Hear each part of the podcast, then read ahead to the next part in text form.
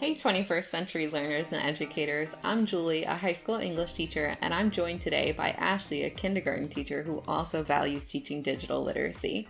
Hey everyone, thanks for having me join you today, Julie. I'm looking forward to our conversation today on misinformation. Before we dive in, I just want to start by saying that this could be a potentially politically charged topic, and we're going to try to look at the information as objectively as we possibly can to provide an informative and balanced podcast for you today. And we're trying to be aware of our own potential biases and potential selective perception. So let's get started. What's your take on misinformation, Ashley?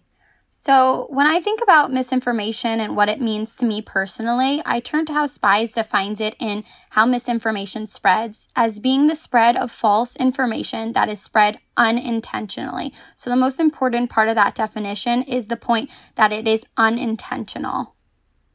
And that really like aligns with my definition of misinformation as well.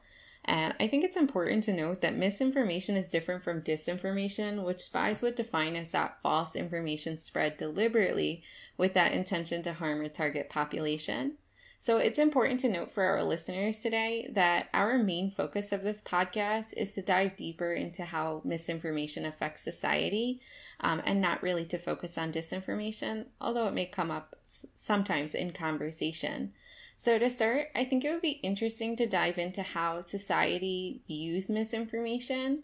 Um, and AP News shared uh, results on their poll in the article Americans Agree Misinformation is a Problem, poll shows. And what they found is that only two in 10 Americans are very worried about um, spreading misinformation. So, although we're seeing this epidemic of misinformation being spread about um, different topics, whether it be vaccine, climate change, or other partisan topics, it's alarming that only 2 in 10 people, or 20% of people, are concerned that they're spreading misinformation.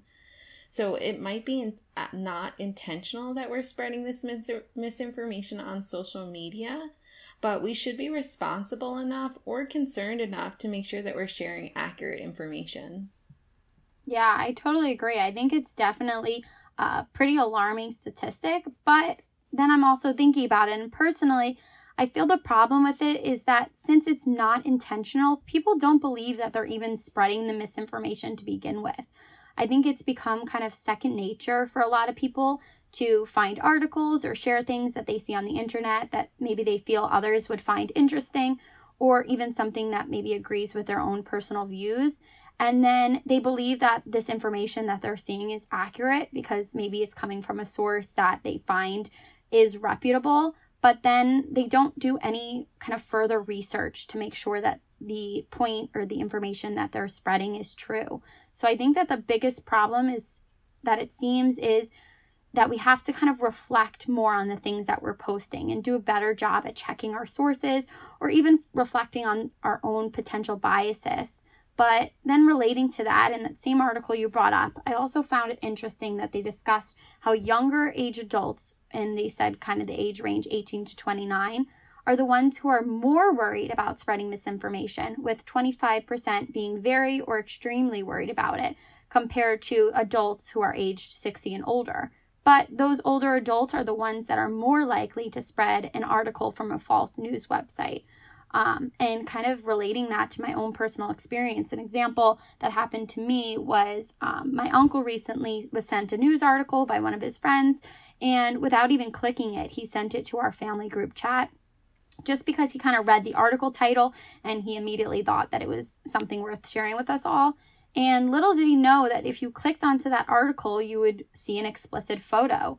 Uh, my full whole family was like, uh, why would you send that? And everyone was like question marking him and everything. And he admitted to not even having clicked to read the article. Uh, that just proves how easy this information is spread, especially it seems in older adults, because people are not even looking into things the slightest bit deeper. Uh, this is an example. I don't know if you've heard of clickbait. The pur- the purpose of the article he sent was to attract someone's attention and get viewers to click on whatever the page was. Um, in this case, it was just an explicit photo. And I've seen it all over, not just uh, this example, but uh, so many times. And clickbait is definitely kind of aiding in the spread of misinformation, in my opinion. And Ashley, I can absolutely relate to that because the article that you're talking about, I think I've received a similar article. Uh, however, the person that spread it to me was in a younger age range and knowingly spread it to me as a joke. Uh, so that kind of gets you wondering exactly how misinformation spreads. And it kind of has you questioning is it spread because people don't realize what they're spreading, like in the case of your uncle? Um, or is it spread as an example of satire where the poster thinks that it's just a joke and assumes that people will take it as a joke uh, and as satire, but in reality, others may take it as true because it supports their worldview. So um, that may have started as like disinformation, but kind of transfers into misinformation because the people who are spreading the information further down the line uh, aren't aware of uh, the fact that they're spreading misinformation potentially or that others may believe it. Yeah, exactly. I think kind of both examples that you brought up were definitely that is how misinformation is spread. In the case of my uncle, like you said, he really didn't know that he was spreading something so easily. Um, he once he kind of found out and quickly realized um, it could have saved him a lot of embarrassment if he kind of would have just actually clicked on the article and saw that it wasn't even an article to begin with. But you also brought, brought up that things at first could be spread as a joke. Um, and like you said, could be a little bit more like disinformation, but it definitely happens. And um, taking a second to just think about how misinformation spreads, I would say a lot of it comes down to social media. We're living in a time where things are spread so quickly and so easily because we have the world at our fingertips. We have all these smart devices that make it so easy to send out information or to share things um, celebrity death hoax. They're the perfect example of misinformation being spread like wildfire. There's been so many examples that I've seen or I've heard about, um, but kind of one just to give you an example that stood out to me just because I was a crazy Justin Bieber fan was when all over Twitter people were posting RIP Justin Bieber. Um, I nearly had a heart attack. I remember freaking out. I remember calling one of my best friends who was also obsessed with Justin Bieber and when you see something like this all over and people keep posting about it, um, it blows up and people believe it. I mean, like I know I believed it, my friend believed it, um, and it's like a wildfire. It really it just takes one person to drop this match, and the next thing you know, it spreads everywhere and gets to a point where there's no control unless that person actually posts something and it's like, oh, by the way, I'm not dead. And I've seen that. I'm sure you've heard about it too a million of these um, death hoax too and it's just an example of misinformation being spread so easily and i certainly can think of a million examples as well of different information that's been spread that seems outrageous. And uh, it requires us as like the viewer of this content uh, to do a little bit further research before we go on to uh, share our mis share potentially misinformation if it seems outrageous. So uh, now that we covered some real world examples and instances of how misinformation spread, I think it's important for us to also consider the effects of misinformation on society. And as Spies points out in How Misinformation Spreads, not even all social scientists agree on whether or not misinformation is as harmful as others make it out to be. And I think in this article, Spies does a good job balancing the two viewpoints on misinformation uh, where on one side, um, social scientists are worried about the polarization of political topics and how it can lead to echo chambers in social media where people discuss only politics and current events that um, support their worldview and they're only exposed to those opinions that support their worldview. And on social media, when someone is in one of these echo chambers, their beliefs are just reaffirmed through likes and shares. And some social scientists fear that this is leading to the development of extremist political views uh, because people are depending on that social media sp- site, uh, either only following people with similar viewpoints, or it could even be that the algorithm is presenting content to them that they believe viewers would align with and engage with. And because the more viewers are engaging with that content, the more vested interest the social media has uh, site has for keeping them on longer. So I think it's like a two pronged issue, or like there are multiple sides to uh, what is fueling the spread of misinformation. And there's kind of even a disconnect on whether or not people um, believe that it's a problem, even uh, in just regular people and who were surveyed in that poll, and social scientists as well. Yeah, exactly. And you brought up the point of algorithms and kind of just a personal example. I know when I'm scrolling through my own TikTok feed, um, videos that are coming up on my For You page are videos based off of my own interests. And that's definitely no coincidence because I spend a lot of time liking or viewing those videos that interest me most. Um, if I was seeing these videos pop up of things that I didn't care about, I definitely wouldn't spend as much time on the app. And the same thing for Instagram. Um, those things that are sh- coming up on your kind of share page are the ones that are going to interest you and keep you on the app. It makes a lot of sense why they would be using these algorithms in order to kind of keep you interested. And that kind of relates to misinformation too. They're going to be um, sharing or you're going to be seeing these ideas or these views that you have similar interest in. They're not kind of going to be showing you the other side of everything because they want you to stay on their app. Uh, but also thinking about another effect that misinformation has on society. Um, looking at that article you brought up, there's a quote that says If we overstate the problem of online dis and misinformation, we run the risk of unnecessarily undermining our faith in the institutions and knowledge sources that we depend on, like news outlets, public health authorities, and government statisticians. Um, and I can see that happening. I don't know about you, but I have seen more and more people feel like they can't trust the government or they can't trust these people that are making these important decisions in our world. Even news outlets, some people listen to one kind of versus the other, um, just based on their political views. So, how is it that the same news that is supposed to be factual becomes something that maybe isn't? Why do we choose to watch one news source over another or read one newspaper versus another? Um, actually, I saw this meme the other day that kind of relates to all this, and it said, Everything I find that agrees with what I think reminds me how right I am. Uh, so, this type of confirmation bias is what has been fueling misinformation. It's easy to spread something that mimics your own beliefs or opinions. Of course, I'm not going to start posting all this stuff that does not agree with what I believe in because it would seem that I'm kind of, I don't believe in what I actually believe in. Um, so, where is this line drawn now between facts and opinions? Um, it almost seems to me that everyone feels like they are sharing facts. They're not considering that that might not be the case at all. It really it has me questioning personally like what is a fact anymore? I'm seeing so many different people posting so many different things. How am I supposed to know what's real and what's not? And I think that uh, to draw from that point, Ashley, I think there are so many battling statistics that all seem like fact that uh, debunk someone else's viewpoint. So it's it is really hard to determine uh, what the truth is and how to cut through that fat and get to like the heart of it.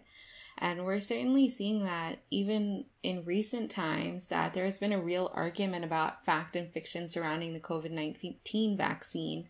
Uh, in a lot of ways, I don't believe that there has ever been so much outcry and question about a vaccine that I am personally aware of. Uh, and it seems like this could be potentially in part due to the spread of information on these social media sites that support two di- very different viewpoints.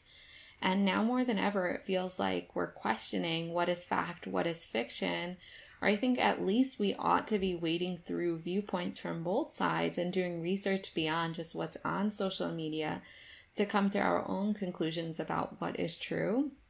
But I do believe in the past there has definitely been a less question of the government and the CDC, and it wasn't so prominent. So I think the information age has fueled some of this question and some of this misinformation that's being shared as well.